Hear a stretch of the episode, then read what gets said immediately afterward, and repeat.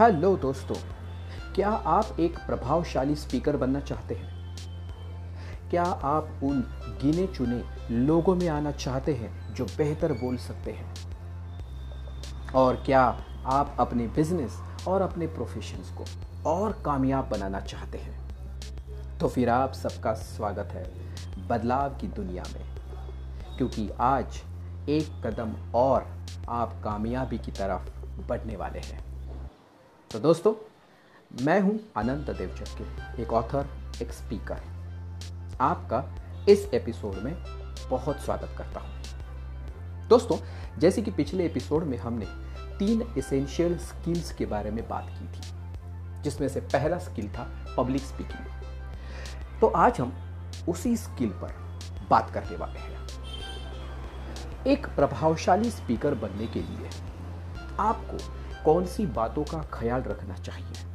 ये सबसे ज़्यादा ज़रूरी है। आपको ये जानकर बहुत आश्चर्य होगा कि दुनिया में जो डर है ना फियर उनमें से सबसे बड़ा डर है पब्लिक स्पीकिंग का। बड़े बड़े लोग भी पब्लिक में बेहतरीन स्पीच नहीं दे पाते इनफैक्ट वो डरते हैं। मेरे तो कई ऐसे बिजनेसमैन दोस्त हैं जो मुझे ये कहते हैं, पैसा चाहे जितना भी ले लो फ़ीस चाहे जितनी भी चार्ज करो लेकिन लोगों के सामने बोलने के लिए मत बोलो भाई। अब मेरा ये सवाल है, अगर आप अपनी बातों को प्रभावशाली तरीके से लोगों के सामने रख ही नहीं पाओगे और हमेशा डरते रहोगे तो फिर आपकी ज़िंदगी में वो मोड़ कब आएगा जब आप दूसरों से अलग लगोगे? और दोस्तों, अनेक स्किल्स में पब्लिक स्पीकिंग एक ऐसा स्किल है जो आपको भीड़ से सीधा अलग कर देती है। और इसीलिए ये स्किल आप में डेवलप होना बेहद ज़रूरी है। मेरा जो एक्सपीरियंस है पिछले 12-15 सालों का पब्लिक स्पीकिंग में, उससे एक चीज़ मुझे समझ में आ गई कि पब्लिक स्पीकिंग का डर एकमात्र रीज़न होता है कि आदमी सामने स्टेज पर आने से कतराता है या चार लोगों के बीच में बोलने से घबराता है। उसका रीज़न क्या है मैं आपको बताता हूँ। उसका सबसे बड़ा रीज़न है कि मैं प्रिपरेशन कैसे करूँ? मैं कंटेंट डेवलप कैसे करूँ? मैं अपने पब्लिक स्पीकिंग की फ्लो को कैसे डेवलप करूँ? मैं प्रेजेंट कैसे करूँ? मैं स्टार्ट कहाँ से करूँ? मैं आ, क्या सवाल ऑडियंस से पूछूँ? लंबे समय तक ऑडियंस को मैं अपने साथ कैसे बनाए रखूँ? और अगर मैं किसी चीज़ को भूल गया कोई टॉपिक भूल गया, कोई बात भूल गया तो मेरा फ्लॉप शो होगा। और ये फ्लॉप शो होने से बेहतर है कि हम ना ही बोले वैसे ना बोलने से फ़र्क कुछ नहीं पड़ने वाला है। लेकिन बोलने वाला जितना आगे जा सकता है करियर में, उतना आप नहीं जाओगे। तो आपको बहुत कम सक्सेस के साथ सेटल करना पड़ेगा, क्योंकि आज की ज़रूरत है दोस्तों। वो कहते हैं ना, जो बोलता है, उसकी तो मिट्टी भी बेची जाती है। और जो नहीं बोलता, उसका तो सोना भी नहीं बिकता। तो दोस्तों, सबसे पहले तो ये बात ध्यान में रखिएगा कि आपको पब्लिक स्पीकिंग में मास्टरी करनी होगी। अब एक औसतन स्पीकर और एक अच्छे स्पीकर में क्या फ़र्क होता है? लोगों के अंदर एक गलत धारणा है कि एक बेहतरीन स्पीकर को डर नहीं लगता। इनफैक्ट मेरा अनुभव ये है कि आप जितने भी बेहतर स्पीकर हैं ना उतना डर आपको ज़्यादा लगता है। तो ज़ाहिर है, एक औसतन स्पीकर और एक बेहतर स्पीकर में डर कॉमन है। दोनों भी डरते हैं। तो आप अगर कल बेहतर स्पीकर बन भी जाओगे ना तो भी डर आपके पास में रहने वाला है। लेकिन फ़र्क है कि एक औसतन स्पीकर डर को कैसे रिस्पॉन्स देता है और एक बेहतरीन स्पीकर डर पर कैसे काबू पाता है। इनमें एक ही फ़र्क है। फ़र्क यह है कि एक औसतन स्पीकर इस उम्मीद में बैठता है कि कभी ना कभी तो मेरा डर खत्म हो जाएगा और मैं स्टेज पर जाऊँगा और धीरे धीरे बोलना लगूँगा तो डर खत्म हो जाएगा। बिल्कुल सही बात है। लेकिन एक बेहतरीन स्पीकर स्टेज की पहली सीढ़ी चढ़ने से पहले ही अपने डर पर काबू पा लेता है और वो उसे अपने स्पीच के बीच में हावी नहीं होने देता। और एक औसतन स्पीकर हमेशा उस डर को ऑटोमेटिकली खत्म होने की उम्मीद में लगा रहता है। तो फिर ऐसी क्या चीज़ है जो एक बेहतरीन स्पीकर स्पीच देने से पहले करता है? तो सबसे पहली चीज़, एक बेहतरीन स्पीकर बनने के लिए आपको अपने माइंड को कूल रखना बेहद ज़रूरी है। तो कूलिंग इज़ वेरी इंपॉर्टेंट क्योंकि आपका माइंड आपको इतने डरावने सपने दिखाता है, इतने डरावने ख्याल लेकर आता है, इतने डरावने विचार लेकर आता है। तू भूल गया तो क्या होगा? एक चीज़ गलत बोल दिया तो ऑडियंस गुस्सा करेगी, लोग हंसेंगे, तुम्हारा फ्लॉप शो होगा। और ऐसे मत कर तो इतने ज़्यादा डरावने सपने पैदा कर देता है। मन आपको कभी भी मोटिवेट नहीं करता है। तो इस पर आपको काबू करना है। जब भी कोई नेगेटिव थॉट्स स्पेशली आपके स्पीच के 10 मिनट पहले। अगर आपके मन में आ रहे हैं और आपको डर लग रहा है तो फील कूल इग्नोर कर दीजिए उन्हें। और कुछ भी मत सोचिएगा। ये मेरे एक्सपीरियंस के सहारे में बोल रहा हूँ आपको। ठीक है? ये बेहद ज़रूरी है। कुछ भी मत सोचिए। पॉजिटिव भी मत सोचिएगा और निगेटिव भी मत सोचिएगा। जस्ट स्टे कूल दूसरा स्पीच देने से पहले अगर पॉसिबल होता है तो। आपको करना क्या है? अपने ऑडियंस का एक बार जायजा लेना है। एक ही बार जायजा लेना है। एक ही बार लेना है का मतलब है, आप बार बार स्टेज पर मत जाइए। आप जस्ट किसी कोने से, खिड़की से, किसी छोटे से गैप से भी ऑडियंस को देख सकते हैं। वहाँ से आपको समझ में आ जाएगा कि किस टाइप की ऑडियंस है और उनकी साइकोलॉजी क्या है। है ना? ये समझ में आ जाता है और वो समझ में आने के लिए 10-12 सेकंड भी काफ़ी है। वहाँ पे आपको रिलैक्स होना है। और सबसे बड़ी चीज़, जो भी आपसे मिलेगा स्माइल रखनी है सामने तनाव चेहरे पे कभी नहीं रखना। ये बेहतरीन स्पीकर करता है। और ये आपको भी जमेगा जब आप प्रैक्टिस करोगे। ठीक है? बहुत ज़्यादा सोचोगे ना, मेरा स्पीच अच्छा होना चाहिए, मेरा स्पीच अच्छा होना चाहिए, कहीं मैं भूल ना जाऊँ मेरे पास स्क्रिप्ट है, मैं फिर से एक बार पढ़ लेता हूँ। अगर मुझे 10 मिनट टाइम है स्पीच शुरू करने के लिए तो मैं एक बार फिर से पढ़ लेता हूँ, फिर से रट लेता हूँ। इनसे आपके फ्लॉप होने के चांसेस ज़्यादा बढ़ते हैं, क्योंकि डर आपके ऊपर ज़्यादा हावी होता है। और ज़ाहिर है कि आप भूल सकते हो अपनी स्पीच और फिर वही होगा जो आपको लगता है। वो कहते हैं ना, जो आप बार बार सोचोगे वही सच लगने लगता है। तो सोचो ही मत। दस मिनट पहले कूल हो जाइए। अपने ऑडियंस का रिलैक्स होके जायज़ा लीजिएगा, ठीक है? और अगर आपको लगता है थोड़ा सा आपको आपके हार्ट बीट्स बड़े हैं आपको थोड़ा टेंशन आया है तो एक वॉक लीजिएगा और वॉक नेचुरल एटमॉस्फेयर में लीजिएगा। नेचुरल एटमॉस्फेयर यानी पेड़ पौधों के साथ आइए। अगर आपको वॉक लेना पॉसिबल नहीं है नेचर के साथ एक दो तीन मिनट स्पेंड करना पॉसिबल नहीं है तो खिड़की के सामने देखिएगा। कुछ बेहतरीन सीनरी को दामने देखिएगा। But make sure that you feel cool and you feel relax and third is हो तो जैसे ही आपका स्पीच पर आपको इनवाइट किया जाता है स्टेज पर आपको इनवाइट किया जाता है, आपके सामने दो तरीके हैं। पहला, आप ऑडियंस के थ्रू एंट्री कर सकते हैं। ठीक है, जहाँ से ऑडियंस ऑडिटोरियम में आ रही है या सभागृह में आ रही है, उसी दरवाजे से आप एंट्री कर सकते हैं। अब इसके दो फ़ायदे होते हैं। पहला फ़ायदा तो ये होता है कि आप मंच पर जाने तक जो एक हाथ दो मिनट आपको मिल जाते हैं, उसमें से आप रिलैक्स हो जाते हो। ठीक है? और आपको ऑडियंस के साथ आपका कनेक्ट वही बन जाता है, क्योंकि आपका जो और होता है, वो आपकी सकारात्मकता ऑडियंस में लेकर आता है। और ज़ाहिर है ऑडियंस आपको एक्सेप्ट कर लेती है। तो आप ऑडियंस के ज़रिए भी स्टेज पर आ सकते हैं। ये आपके डर पर काबू पाने के लिए है, ना कि ऑडियंस को संभालने के लिए।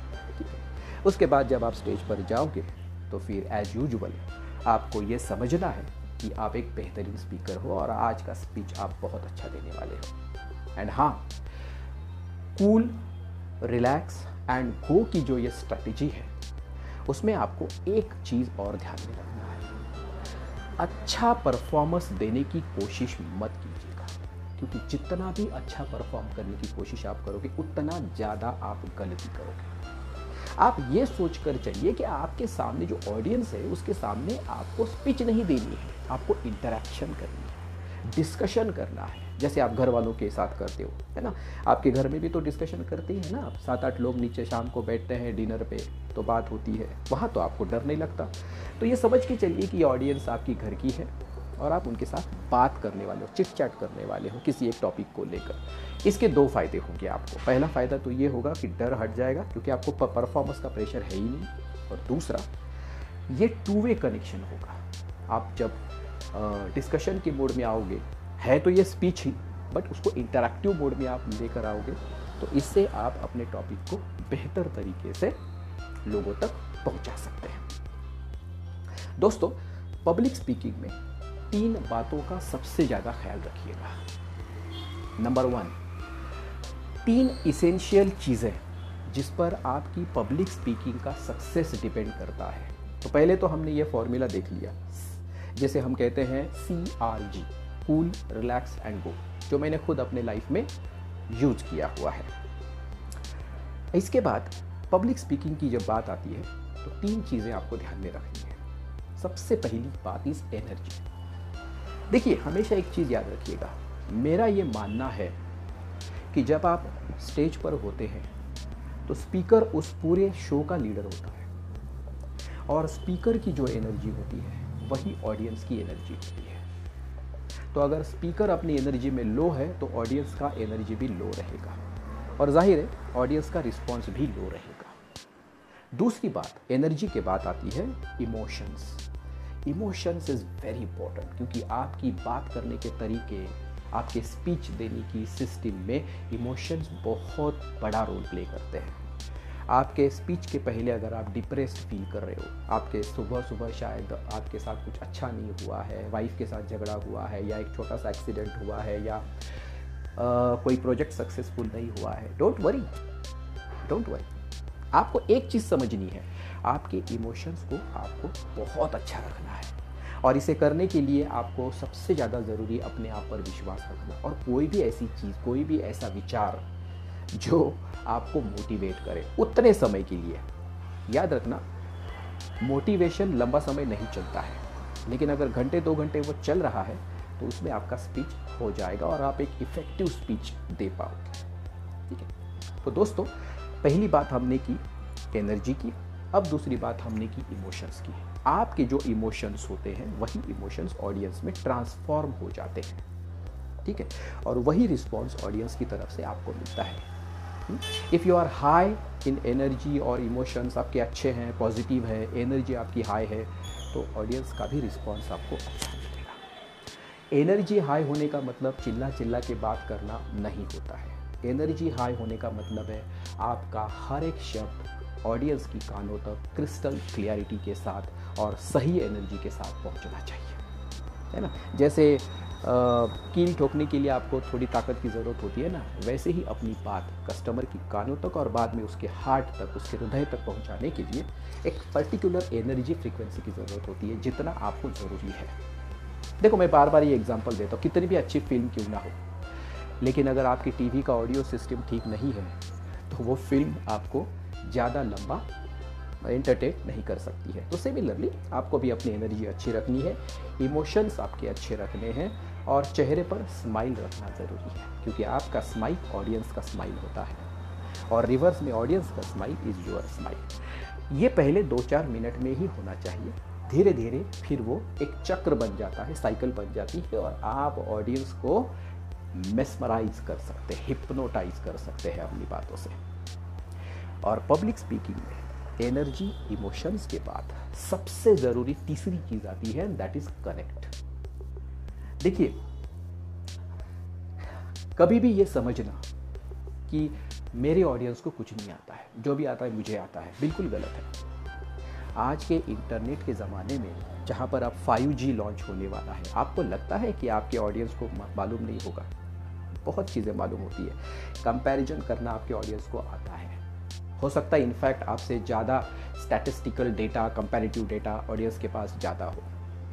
तो आपको कनेक्ट बनाना ज़रूरी है। ऑथेंटिसिटी आपके स्पीच में होना बहुत ज़रूरी है। अगर आप ऑडियंस को कन्वर्जन की तरफ़ ले जाना चाहते हैं मतलब आप कोई प्रोफेशनल सेमिनार ले रहे हो इनफैक्ट या आप कोई पॉलिटिकल स्पीच दे रहे हो तो उस स्थिति में आपको फैक्ट्स के साथ में कन्विंसिंग टोनिंग में बात करनी है। ठीक है? तो ऑथेंटिसिटी और कनेक्ट अगर आपके स्पीच में बनता है कनेक्ट का मतलब होता है ऑडियंस ने आपको एक्सेप्ट करना चाहिए। As a speaker as a change maker जो आप टॉपिक रखने जा रहे हो ऑडियंस के सामने। ठीक है? ऑडियंस को ऐसा ना लगे, ऐसे बहुत लोग आते हैं, बात करते निकल जाते हैं। ये तब होता है जब आपकी बातों में कनेक्ट नहीं होता। कनेक्ट का मतलब है ऑडियंस के साथ आपकी बात जोड़ जाना। और ये कनेक्ट आप कैसे बना सकते हो? ये कनेक्ट आपको बनाना होता है पहले 90 सेकंड्स में। हुँ? अब ये कनेक्ट कैसे बनेगा? किसी स्टोरी के साथ आप कनेक्ट बनाओ। किसी पर्सनल इंसिडेंट्स को सामने लेकर आप कनेक्ट बनाओ। एग्ज़ाम्पल को देकर आप कनेक्ट बनाओ। किसी शेर व शायरी को लेकर आप कनेक्ट बनाओ, है ना? और वहाँ से अपना रोल आप डेवलप करो। मतलब सीधा टॉपिक पर आने से पहले ये ज़रूरी होता है कि आप उस टॉपिक के लिए एक अच्छा बैकग्राउंड क्रिएट करें। तो अगर इस तरीके से आप करोगे तो आप एक बेहतरीन पब्लिक स्पीकर बन सकते हो। आपके अंदर कनेक्टिविटी आएगी इन्फ्लुएंस कर सकते हैं आप अपने पब्लिक को। और आप एक इफ़ेक्टिव अमेजिंग स्पीकर बन सकते हो। और जैसे ही आपका स्पीच ख़त्म हो जाता है, आपको ऑडियंस से एक ही चीज़ सुनने को मिलेगी and that is you are amazing मैंने जितने भी स्पीकर देखे हैं ना, जितने भी लोग देखे हैं, आपसे बेहतर स्पीच मैंने नहीं देखा। ठीक है? तो ये जब आप सुनते हैं ना तो ये आपकी मेहनत की सबसे बड़ी सफलता होती है, यानी इसका फल आप लोग कहते हैं। एक और चीज़ जो मैंने आपको कही थी ऑडियंस के बीच में से आपको एंट्री करनी है और दूसरी चीज़ का ख्याल आपको रखना है। मैंने बहुत बार ऐसा देखा है कि आप अपने स्क्रिप्ट को, बहुत से लोग यानी नॉट पर्टिकुलर यू शायद हो सकता है आप ये ना करते हो, लेकिन इसको अवॉइड करने की कोशिश कीजिए। और वो ये है, अपने स्पीच को डिटेल में लिखना। लिखना। छः सात पन्नों का स्क्रिप्ट तैयार करना और उसे लिखना। बहुत बार ऐसे लगता है कि अगर मैं लिखूँगा या मैं लिखूँगी तो मैं बेहतर पढ़ पाऊँगा, या पढ़ पाऊँगा। और ये अच्छा ये, और ये सही भी है।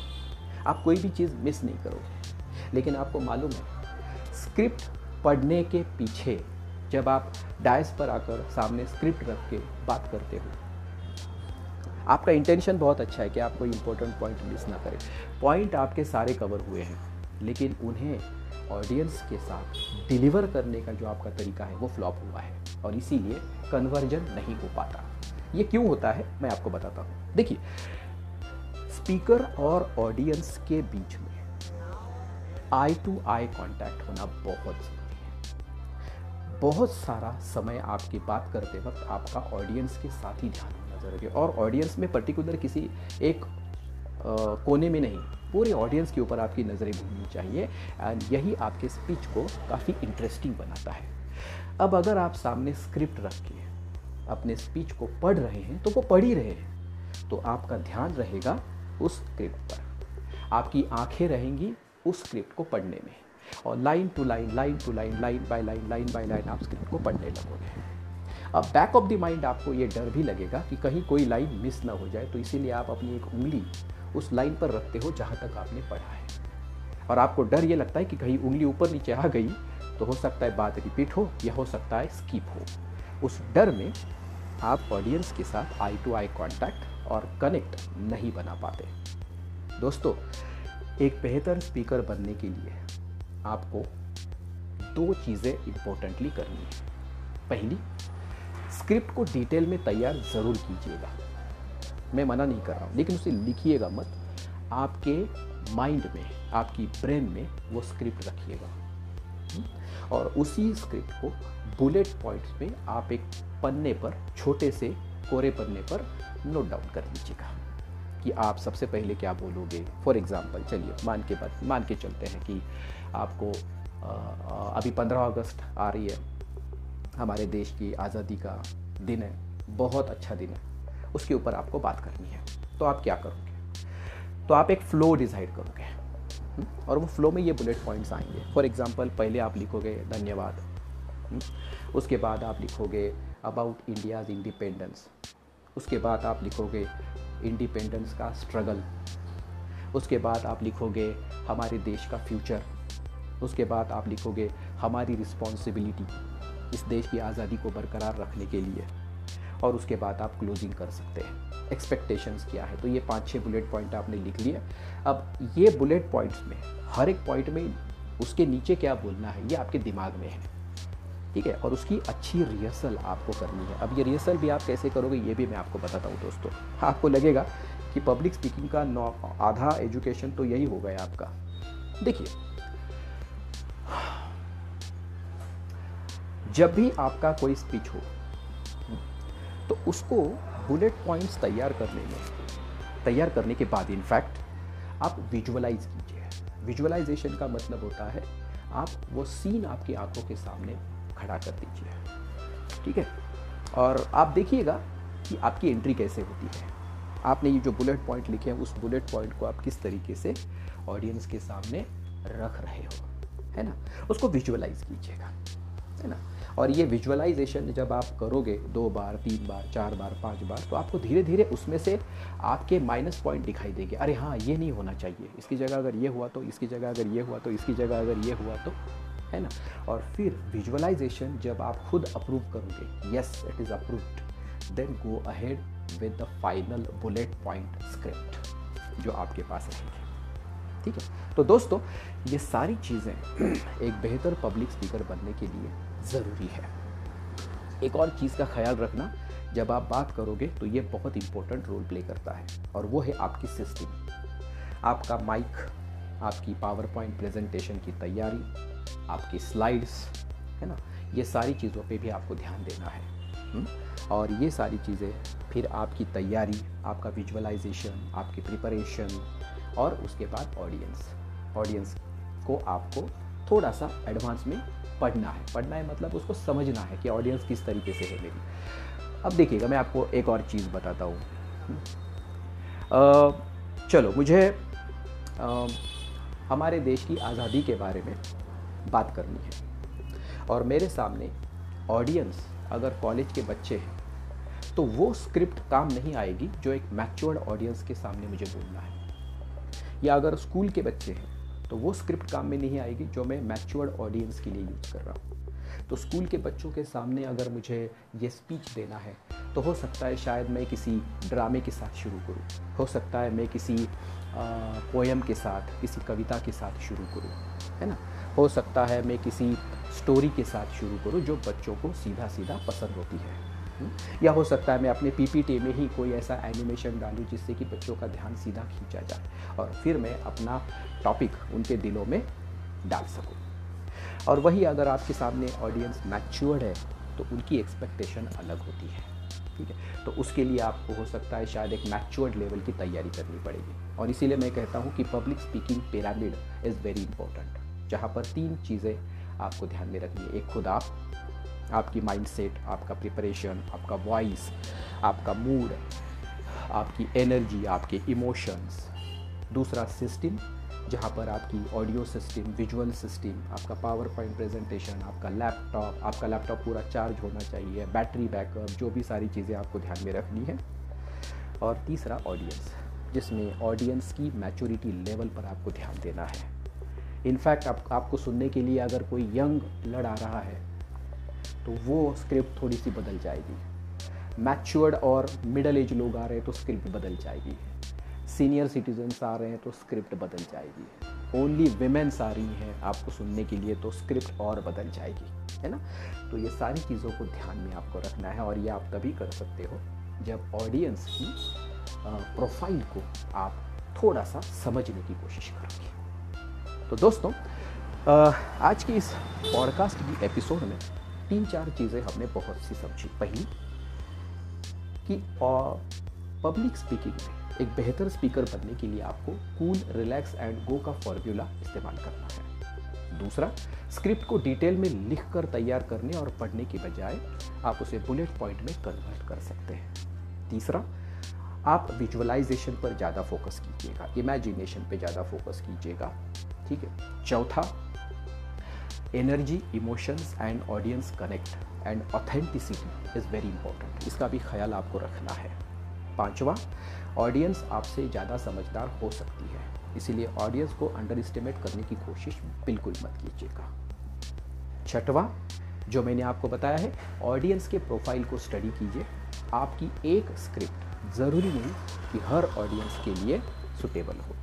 एंड अकॉर्डिंगली जब आप अपनी तैयारी करते हो तो चाहे आपके सामने बच्चे हैं, चाहे आपके सामने बुज़ुर्ग हैं, चाहे आपके सामने कोई यंग जनरेशन है, सबको आप अच्छे तरीके से इम्प्रेस कर सकते हो इम्पैक्ट कर सकते हो और आप एक अमेजिंग स्पीकर बन सकते हो।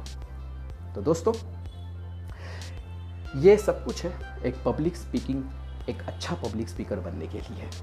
आई होप ये एपिसोड आपको ज़रूर मदद करेगा अपने करियर को और अपने स्पीच को और बेहतर और कामयाब बनाने के लिए। मेरे साथ जुड़े रहिए बदलाव की दुनिया में।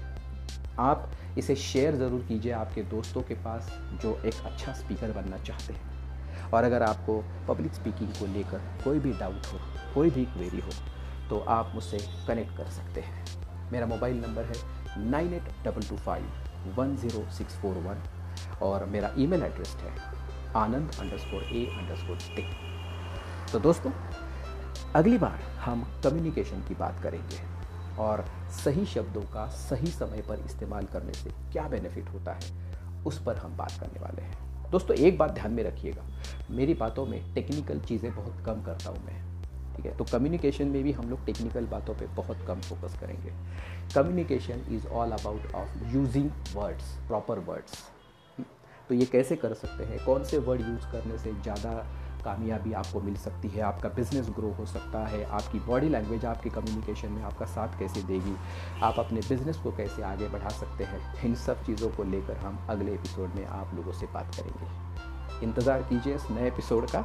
मीन भाई पब्लिक स्पीकिंग को लेकर इस एपिसोड में आपके साथ जो मैंने बात की है, उसे प्रैक्टिस ज़रूर कीजिएगा और अपनी कामयाबी मेरे साथ ज़रूर शेयर कीजिएगा।